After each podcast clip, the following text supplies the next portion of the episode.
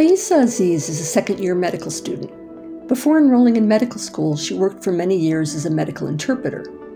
In this episode of Lifespan, Faisa explains the role that medical interpreters play in the healthcare system, and she describes the potential dangers to patients if physicians and hospitals fail to use trained medical interpreters when they're necessary.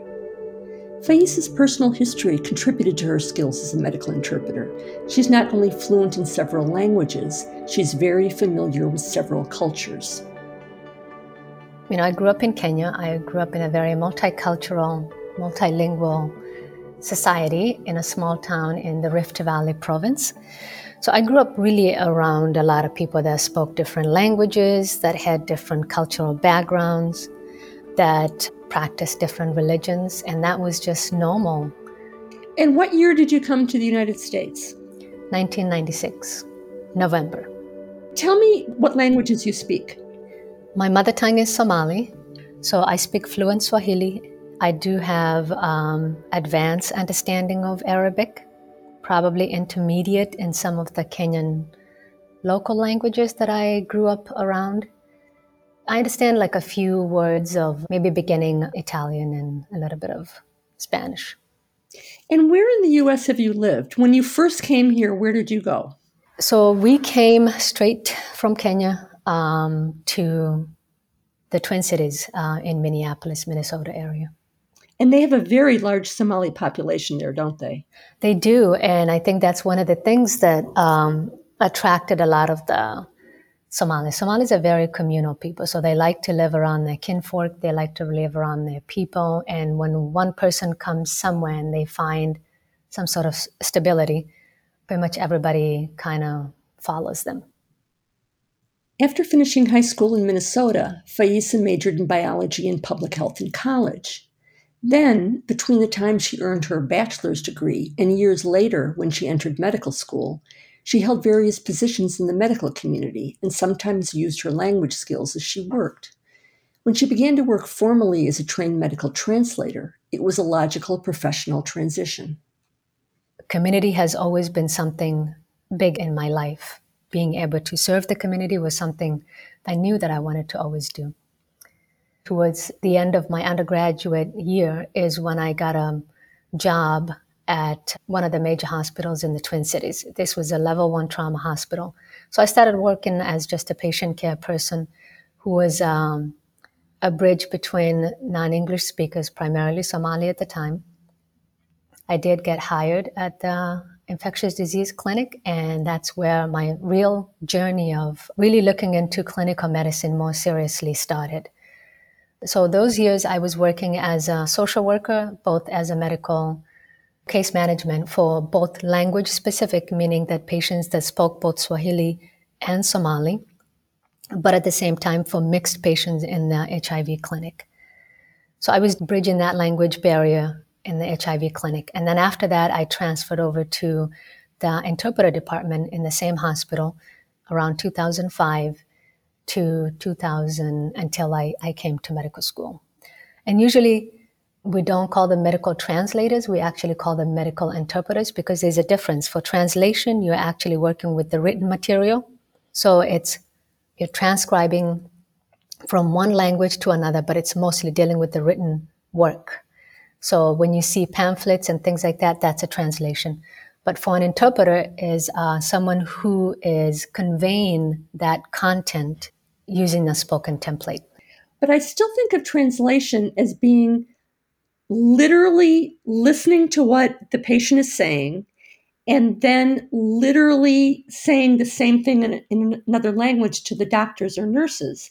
But interpretation, I think of more as being able to filter it through your own mind and then telling the doctors and nurses the way you have filtered what the patient has said. Am I getting this wrong? No, you're correct. I think there's definitely some translation that's happening while you're interpreting. But I think the major difference is that when you're translating, it's mostly the exact same words, the exact same syntax, same words that you're translating from one language to the other. Now, for interpretation, if, for example, a doctor says, um, Can you tell me what brings you in today? If I had to translate that in one of the languages that a patient speaks, for example, Somali, sometimes it doesn't follow exactly the same way. So it, the words might be disjoint, but I have to listen for the content. So the doctor is asking what the patient is here for today. And I would translate the content, I would translate the meaning, not necessarily the exact each single word, because sometimes when you're translating that in a written form, it is the same words in a different language but when you're speaking, it's very different. It might not make sense if you're translating the exact same words the exact same way that it comes. Now, that's very helpful. The literal translations just do not work from one language to another.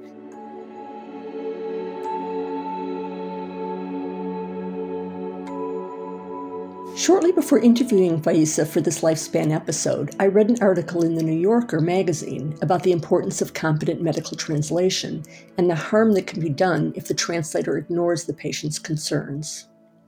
It talked about one interpreter who had really made a terrible error because the patient came in. It turned out the patient had carbon monoxide poisoning.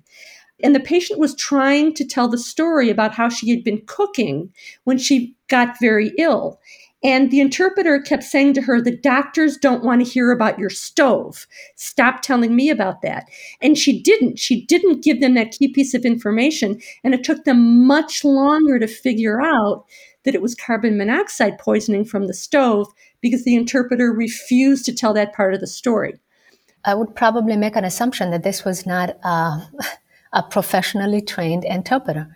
And that's why we have standardizations, there's standards of care that have been set by these national organizations, there's standards of care that have been set for professional training so that we try to avoid some of this miscommunications, for instance, that happened with this incident that you were talking about. A full interpreter is really qualified, they are trained, there's certifications that people have to go through to interpret accurately and completely. They, are, they have to maintain impartiality they have to respect the patient's privacy and also at the same time while they maintain the integrity of the content of the information that they're relaying. Do you have to be certified to be a medical interpreter to work for a hospital? For many places, yes. There is some certification that you have to go through, especially nowadays. Now, that is different for people that have been working in the field for probably 15 plus years. In the past, you just had to be fluent or maybe somewhat understanding of the difference in languages or speak a different language so that you're able to work as an interpreter. But even those people have, in the last 10 years or so, have gone through the, some of these trainings. And how long does it take to become certified as a medical interpreter? It varies state by state, it varies by company. Faiza explained that some interpreters are employed directly by a hospital, but many work for a third party, and hospitals contract with that party to provide interpreters as needed. And some hospitals rely on both methods, depending on the language spoken by the patient. There are some hospitals and healthcare companies that do have their own staff. They also do utilize remote modalities. And what I mean by that is that, for example, my hospital, which was uh, one of the biggest hospitals in the Twin Cities, we had a whole department, of staff interpreters of probably about 70 or maybe more employees, which range from different languages Somali, Spanish, Arabic, Amharic, Oromo, Karen, Hmong, you name it, the languages that are more predominantly utilized in Minnesota. If a patient came in who speaks maybe Cantonese, for example, they would call an outside agency. So some hospitals, depending on how big that healthcare facility is, they have their own staff. And I think that is mostly the gold standard in terms of interpretation. But they do also use remote modalities, whether that's utilizing the phone or the video to get in contact with someone who speaks that language. I would think that traditionally medical interpretation was very informal, that hospitals and doctors would count on a family member to do the interpretation.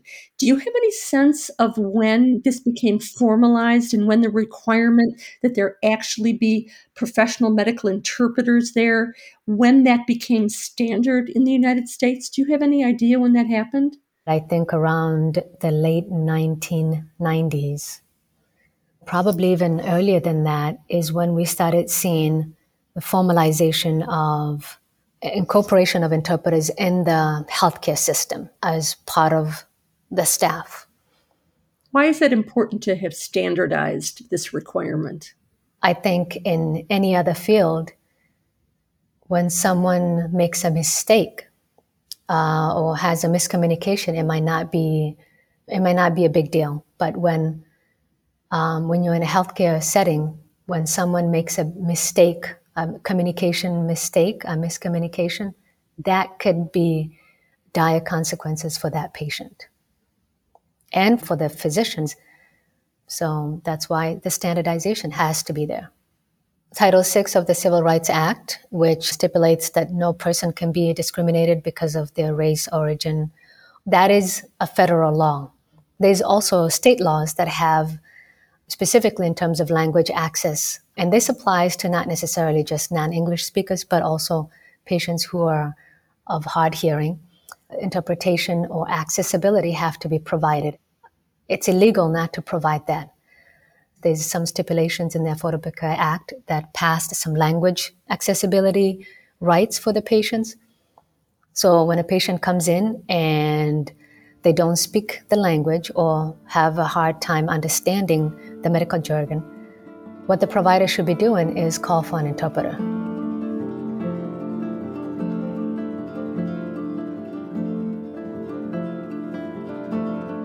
I asked Faiza to explain in more detail the complex role an interpreter plays when navigating communication between medical staff and a patient.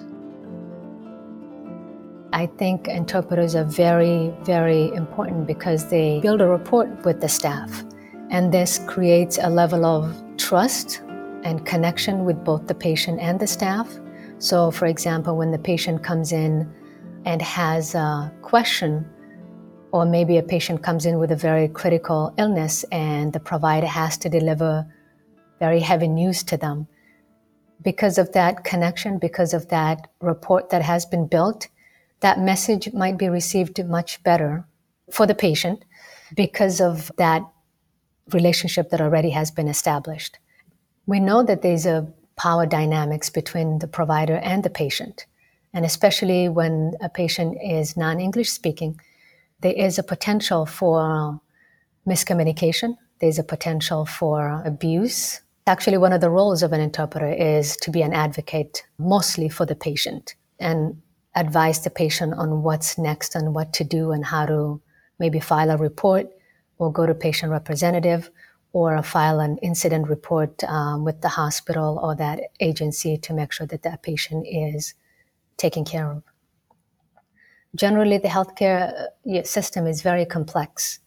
And when an interpreter is aware of those resources and a patient has questions about that, I think the interpreter is useful also in making sure that the patient is able to get the services that they need. It's one thing to be fluent in a language, it's another thing to be fluent in a culture. And I'm wondering how cultural fluency also affects medical interpretation and the kind of sensitivity you have to have with the patient's culture. And that's very, very critical. It's somewhat lost in the new mode of healthcare delivery now, which is called telemedicine or telehealth. For medical interpreters, they do actually have four roles. And one of them is the conduit. A conduit is just the vessel where the interpreter relays the information from the provider to the patient and from the patient back to the provider. That's one of the roles. The second role is the clarifier, which is, for example, when a doctor says, you know, we're going to do, for instance, um, an endoscopy. So interpreter interprets that and relays that information to the patient. But uh, maybe the patient would like to know what an endoscopy means. What's the procedure entail? Colonoscopy is another example, where the patient has to have preparations before they come in for that procedure. So it's just not colonoscopy, but it's really clarifying what the procedure is all about, and that's the clarifier role of the interpreter. The other one I think I mentioned a little bit earlier was advocacy. And the fourth role of the interpreter, Faiza explains, is as a cultural broker, essentially acting as a bridge between two cultures. Having that cultural awareness, having that cultural capital definitely does smooth out some of the misunderstandings. For example, pain, just the simple word pain. I think just even in general in English, it might be subjective. People interpret it very differently. And you can imagine how that might be interpreted, especially in when someone speaks a different language, because pain can mean I'm having a sharp pain, or it can mean that I just don't feel well and maybe I'm going through grief. But the patient just says pain. You have to elicit what the patient's perception is, but also in a very sensitive subjects. For example, hysterectomy, when, when that procedure has been done, for some cultures, and especially in Somali cultures, that could mean a very different thing. And for the provider to just say, okay, we're going to do hysterectomy, that has cultural implications for the Somali patient. So an interpreter can help the patient understand the reasons for the hysterectomy, for example, at the same time, help ease and smooth that conversation with the provider so that this patient does not suffer or understands the reasons why it's critical, but at the same time suffer the cultural stigma that comes in with hysterectomy. Can you uh, go into more detail on that? Explain, for example, how you would describe hysterectomy to a Somali patient. In my hospital, what I worked at, we trained some of the physicians especially when they were incoming fellows or residents, to understand some of the cultural nuances. For example, hysterectomy is one of them. Because hysterectomy for a Somali woman means that they are never able to have any more children. And culturally, it implies that, uh, you know, maybe their husband might not want them anymore. So it's just not delivering the news that you have a medical condition that requires a hysterectomy but because having children in, in my culture, in Somali culture, is very significant. It means, you know, wealth, it means family values, it means a lot of things. When you come from a very strict cultural roles where a woman's status is based on having children and how many children she has, having a hysterectomy at a young age can be devastating news. I would think it, it would be similarly uncomfortable, depending on the culture, to discuss colonoscopy as well. How would you describe colonoscopy to patients, and and how would you recognize if colonoscopy to them would be would be very sensitive, very embarrassing to discuss? How do you even navigate patients' embarrassment? It is similar because it's something that, um, especially I think for men going just to the doctor for preventative care is a hard thing to do. For many of these people that I was interpreting for, you know, they come from a very low resource settings. So unless something major is happening, unless they uh, have extreme symptoms and they're really sick, that's the only time they go to the hospital. So even just understanding that colonoscopy is uh, you know part of screening or preventative care that they need to be so that to avoid bigger problems is something that it really takes time for you to explain and maneuver that. When i was delivering that news uh, just being a female interpreter delivering that news to an elderly uh, person maybe who's around 60 or 50 years old might be looked at very different. But having a team of um, you know the nurse, the physician who's letting them know what the procedure is about, but really being impartial and making sure that the patient understands the reasons why that is being done. It takes time and it takes practice.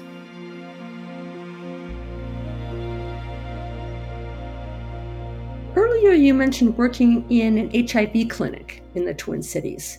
And we all know how stigmatized HIV can be. Can you talk a little bit about that and, and the difficulties of medical interpretation for HIV patients? That clinic really opened my eyes uh, a lot for me. It really helped me grow as a professional. I really had to meet the patient where they are because um, I came to understand that it's not necessarily the disease itself or just saying the name, but it was about their safety. Um, it was about protecting that relationship that they had with me or the HIV clinic so that they can continue to get the care and the necessary medications that they needed to survive. But it was also maintaining confidentiality for the patient because that's something that we are taught. Uh, that's something that we're trained as an interpreter. So it really made me meet the patients where they are. And if the patients say that they, you know, they did not want to, for instance, call the disease the name HIV, I I would call them what they wanted what what they wanted to call because at the end this was about them. This was about them coming into making sure that they get their care, making sure that they continue to stay in care and be able to get the medicines. I will let them know that if we end up ever, you know, accidentally meeting outside, I do not approach you. I don't know who you are unless you want to make that known to whoever you are with that, you know, you know me from the hospital so that they feel comfortable to come back and continue with the care. Can you give us an example of when interpretation was done poorly and it ended up in um, subpar medical care? Yeah, so there was um, an incident where I was called in uh, at the, in the emergency care for a patient who had been who had returned back because they were um, they came back with the same infection about maybe seven hours after they were discharged. And uh, prior to that and i was working during that whole time prior to that, um, the hospital or the personnel had used um, remote or uh, phone interpretation. And this patient um, did have allergies to one of the medications that was given. But for some reason, maybe that information was just not shared or was not elicited from the patient. And the patient came back, um, had broken out in a rash. And when the provider asked, um, you know, did you do something? Did you eat something? And the patient said, no, I just took the medicine that you gave me, but this is what happened. And we come to find out that um, when the patient uh, patient was never asked what the allergies were, when I asked the patient what did they use an interpreter, they said yes, but they used a video interpreter, and the sound was not properly relayed. For some reason, there was a miscommunications also, but the, the device kept going in and out of reception, I guess. This brings us to telemed- telemedicine and interpretation. There's a real difference because you're not in the same room with the patient. You don't have the connection you have with someone that you're in the same room with. How does that affect medical interpretation? So, the, prior to COVID, I think we were seeing a emergence of what we call in my, in my world as an interpreter remote modality, which is using the phone and video. And that was gaining more speed, but not the light speed that we have seen, especially um, after or during the pandemic.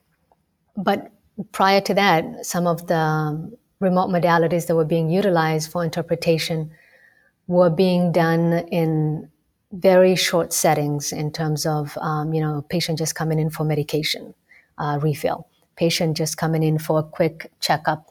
However things really changed especially during covid because of being restricted not going to the patient rooms. We saw an increased use of telemedicine or remote modalities for interpreting. And that was no problem. Um, obviously we had to prevent the transmission but at the same time i think what people feared most, which is in some ways coming true, is it's becoming the norm. we were seeing about 30 to 40 or double uh, the numbers. And this is through video or phone. You could tell the conversation was just not more than fielding concerns for the patients. For example, there was a patient who called in several times um, one Friday afternoon. She was elderly and she had run out of her medication for diabetes, uh, her insulin shots. And um, she had called in several days. Every time when she called in the phone tree, she would be linked to an interpreter, but she'll be like, okay, we'll call you back, we'll relay the message to your nurse or your doctor, and they would give you a call back. So this patient was running out of her medication. And on the last day before uh, she ran out of her medication, she called and I picked up the phone and she said, I don't know what to do. I, my blood sugar is really, really high, and I'm afraid that if I don't get my medication, I might end up coming to the hospital because she has she had other comorbidities and other um, underlying conditions. So, knowing how critical the situation was, I relayed the message the same way that everybody does. You know, relay to the nurse, the triage nurse, and that message will be passed on. And then about three hours later, the patient called back, and she had not received any call back, and it was getting towards the end of Friday. So, because I knew um, the staff over there, I found the nurse, and actually that information was relayed to the doctor. They did refill her medication, and she got her medication. So I think the thing is, with telemedicine, we don't have that personal connection, for example, where a patient feels comfortable to say, I'm really worried about this. So that becomes very challenging. Those are the things that in person interpretation has done um, that we tend to lose through the devices, sort of like a missed opportunities or lost in translation, for example. If a patient has, let's say, a lower extremity edema, or you have, you know, a calf swelling, which might be related to cardiovascular issues, and you're just talking about the upper part of the body, the provider is not able to elicit or see those things. So I think that's what's lost in telemedicine. And it can be very conflicting and even much more complex, especially in a patient who does not speak English. In, in my world, with this social bonding. And this social bonding is what creates those relationships, what creates those connections, what creates trust, what increases patient, patient satisfaction. And those are the things that we tend to lose when we go through the devices. As Faisa explains, telemedicine often makes health inequities even worse. You know, hospitals and clinics um, that serve a lot of patients with limited English proficiency are already underfunded uh, compared to hospitals serving mainly English speakers. Has this affected their ability to provide translators? It does. I think one of the biggest problem is um, there's very little funding for language accessibilities. And I think that's one of the barriers that these hospitals face. They have to cut down their staff of interpreters because of that. And I think that's a missed opportunity because if we're being fair to those communities that we serve, especially those that are around our vicinity, then we have to provide those services for those people. You know, you're going to be a physician in three years. Tell me how your experience as a medical interpreter is likely to change what your approach will be with patients as a physician? I think for me, I've always really cared about equity. I've always been an advocate. As an interpreter, I think, what is the patient's perspective? So I can be giving them the best treatment, I can be giving them the best intervention that I think is possibly out there. But if the patient is not receiving what I'm giving them, then I think I need to do more work. And first thing I think for as an interpreter, what it has taught me is that I have to elicit the patient's perspective. So I think for me, what being a me- medical interpreter has taught me is to be equitable. How am I serving that patient, whether they speak English or not? How am I serving them to the best of my abilities? Do they find the information that I've given them um, satisfactory to them. You want the patient to be on your side. You want to be in the same side with the patient. And it's just not a one way street. Do you think interpreting has made you a better listener? Absolutely. I can give them all the scientific information about their care and what the disease is and progression, all that and everything.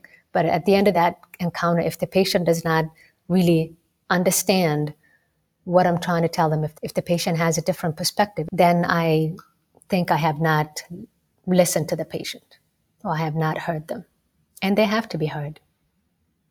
Yeah, that's such an interesting perspective because so many doctors assume that the patient is at fault if they're not understanding things well. But it, you just described that you think you're doing something wrong if, if you're not being understood, and you have to figure out a different way to approach the patient.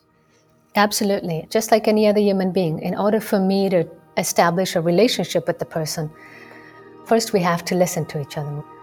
And I think we have to really step back as physicians, as providers, and listen and elicit the patient's perspective and see what their understanding of that whole encounter is, what they want in their care. Because after all, this is their bodies. They know their bodies way more than we do.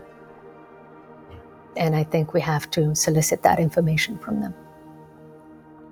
Faiza emphasized how important culturally competent medical interpreters are for both the healthcare system and the well being of patients, particularly in our diverse society. Physicians are not trained in everything. Physicians, some, some of them don't know, you know, the health insurances and how that plays into patients' um, accessibility. And sometimes because interpreter work with a wide array of patients, they might know some of these resources or where a patient can get assistance or where the provider can refer a patient to. So please use a professional interpreter. Don't ever use family members because that could be unethical. Information might be misconstrued. And ask for the patient's perspective. Ask what they have understood from that whole encounter, you know. You know, you've just described what a really good doctor should do as a matter of course. Absolutely. I think it's important that we're all in the same boat because I don't think there's anybody who comes into the hospital expecting, you know, just to come in to visit the doctor and say hi. Obviously, people are there for a purpose. It's a very sensitive, it's a very anxious environment. It can be tense, and we want to ease that as much as possible.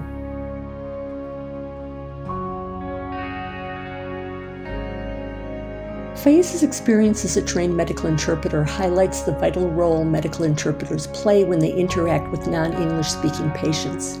She also explains what can be lost in translation literally when medical care is provided online rather than in person, a modality we're seeing increasingly frequently.